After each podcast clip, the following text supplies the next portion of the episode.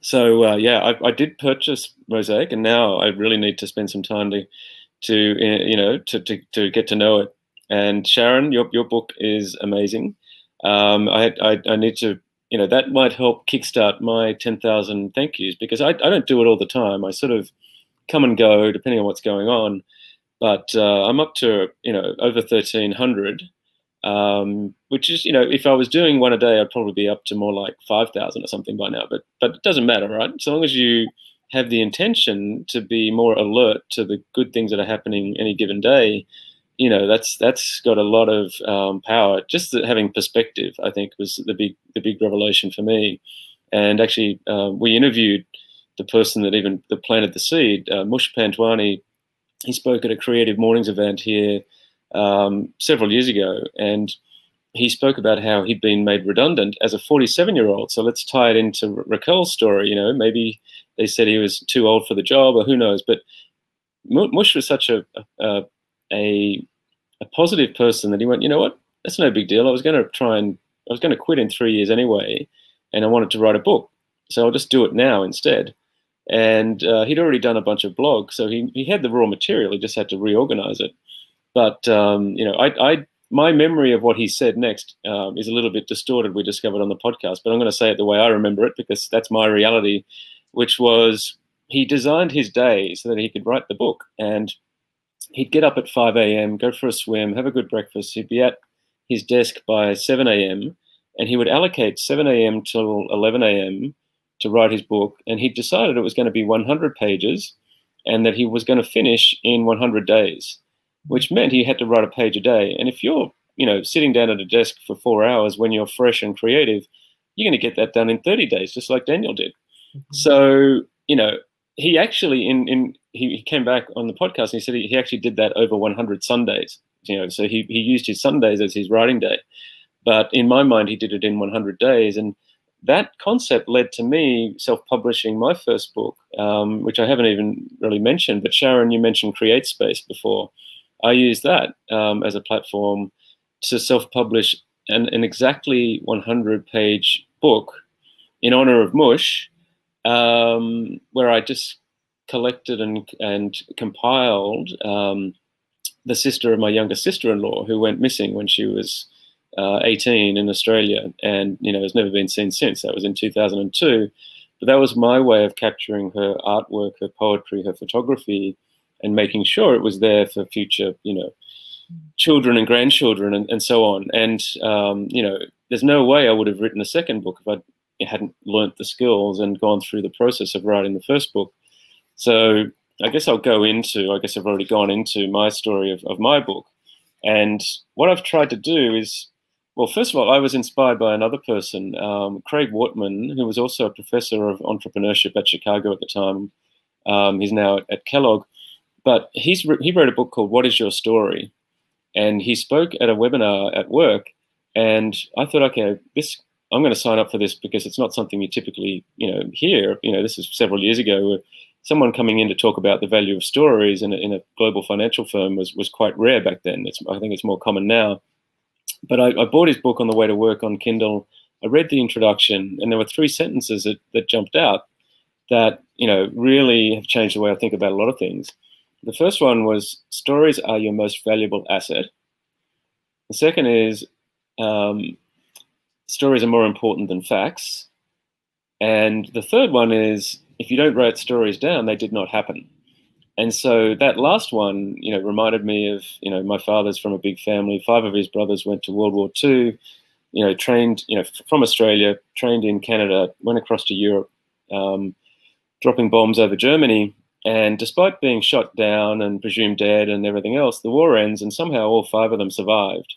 But only two of the five wrote their story, not to be published, but just to make sure it wasn't lost for their children and grandchildren. And you know, my parents have PDF copies of those, or you know, hard copies.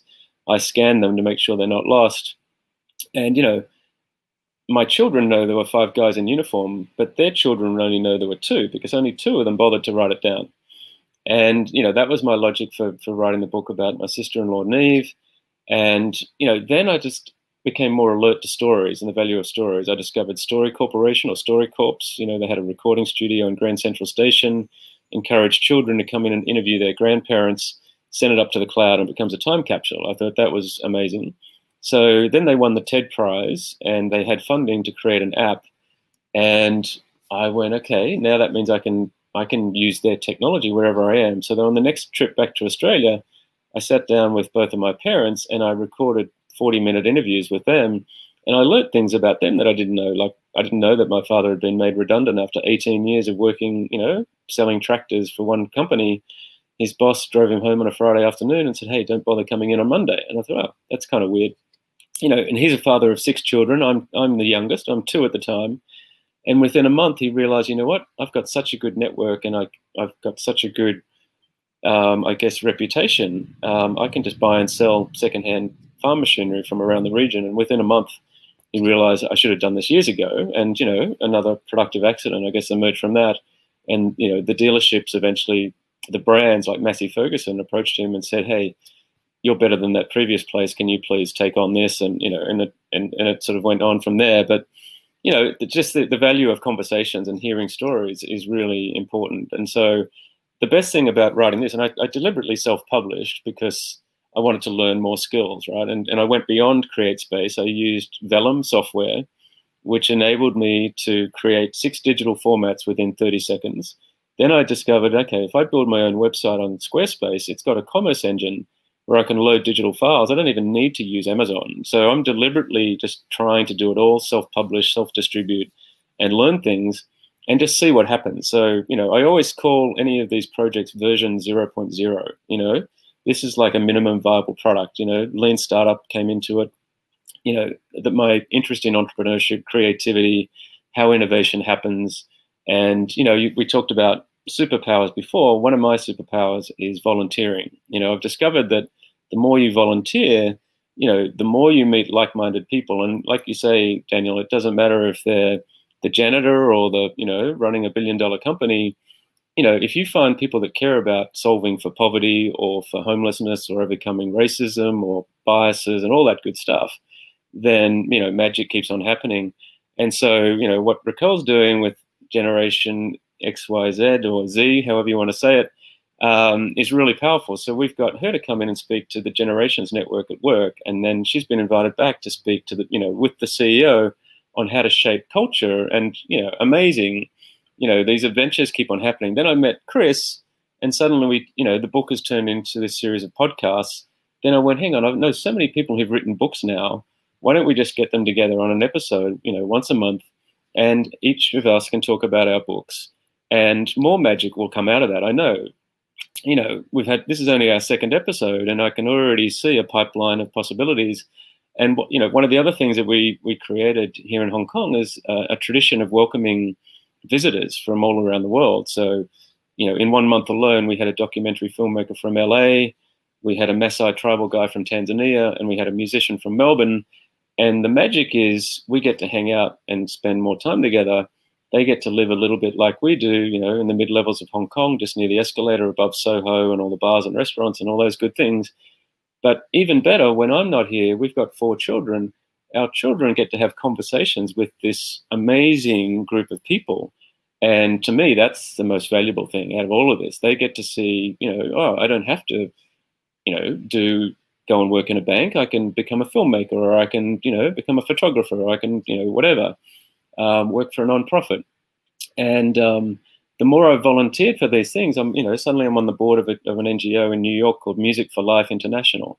And the first concert they put on, or the one that I was involved in, was on behalf of the United Nations and their efforts to end violence against women and girls. And I went, all right, that's pretty important. It loops back to you know my missing sister-in-law because for sure something bad happened to her. Um, you know, how can we honor her life in new ways? And then I brought the founder of Music for Life to Hong Kong. He stayed with us, you know, by definition, and he spoke at TEDx Wan Chai, did an amazing job. And a month later, he went back to New York and he, he said, by the way, the woman that prepared him for his talk is doing an NGO and that's called Resolve Foundation. So I don't know if you can see it on my t-shirt, but Resolve Foundation helps Hong Kong become more tolerant and inclusive. And, you know, so I'm on the board of that. And, you know, these things keep on snowballing, productive accidents, whatever you want to call them.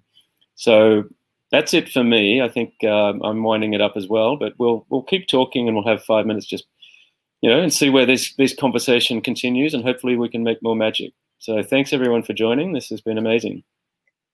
Yeah, thank you. So Chris, I think we're good.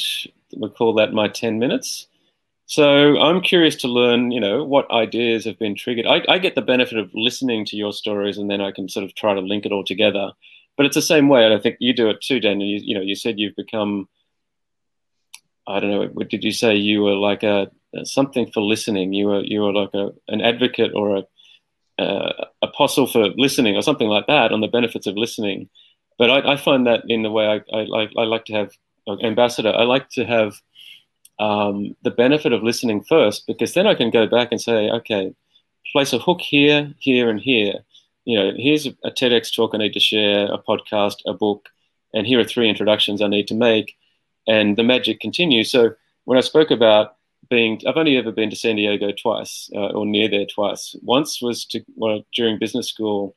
We went over to Chicago for the electives, and I had a friend from college, undergraduate college, next door neighbor, who happened to be living in Encinitas, and he said, "Look, come down here and we'll go surfing for the weekend."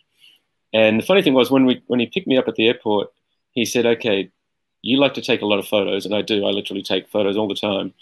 This weekend, you're not allowed to take a single one." And you know, the good thing about it was it was like listening with my eyes, right? Because from that point on, I wanted to make sure I, you know, he, he triggered my memory to remember, you know, the coastline and the coffee shop we went to, and you know, the place in La Jolla and all this cool stuff. Um, anyway, the second time I went back there, we did a road trip from LA to California, end of 2019. And I drove down from Newport Beach to meet a childhood hero, Bob Haro, who's the founder of Freestyle BMX. So I grew up on a BMX bike and skateboard. So those two activities also fed my imagination because every month you got BMX Action magazine and it had a new product, a new trick, a new, you know, skill that you could learn and growing up, you know, with physical copies of magazines, that was uh, that was my Bible. It made me a better writer, better reader, more imaginative, everything. And closing the loop on that, the the publisher was a guy called Bob Osborn. He's now moved to Montana. So Sharon, we spoke about Montana briefly, and he's become a famous photographer for cowboys and Indians, mm. to the point where he was welcomed into an Indian tribe you know, and that I don't think that's an easy thing to do. You know, trust and everything else forms over time.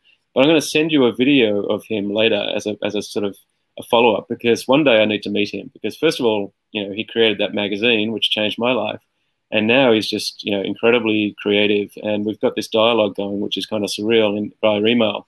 Uh, one day I'd like to get him on here as well because he's published his photos, cowboys and Indians. So the the backstory is if you know any authors, it could be children's books cookbooks, business books, biographies, everything. I think the more variety we have in these these conversations, the better. Um, because you know, anyway, that that's the, the big idea. So I'm going to pause, let you guys reflect and add anything to that. I wanted to just talk for a moment, if I could, on the idea that you said about listening, because when I was given the assignment to bring listening to the world, I laughed from my big belly all the way up to my my top of my head because I thought, what are you crazy? I talk more than I listen. I'm not a very good listener. But my inner guide said something to me that I really think is important, and it's important to anybody thinking about writing a book also. They said to me, Danny, it's true, you do need to listen a little bit better. But there's something to the quality of your voice that when you speak, people listen to what you're saying. They listen with their minds. Fear lives in the mind, Danny. So if their mind is occupied in what you're saying, fear is also occupied in what you're saying. And it allows you to have access to the heart of a person and to the soul of a person and to listen to the heart and soul of a person. As I was sitting here today, you have the advantage of going last but it didn't it didn't matter to me because I could feel the heart and soul of each person in this room. And I could speak to that heart and soul as well. And when you're writing, don't just write the words that come to your mind. When you're speaking, don't just write the words that your mouth wants to say. Find a way to resonate from your heart and your soul, that you're actually able to touch to a deeper place in people That's the place that will transform people, not the pretty words that we say. Our words go in one ear and out the other. But the resonance of how you feel, your presence that you bring to a room, people will remember that forever. I don't want to take too much time, so I'm out.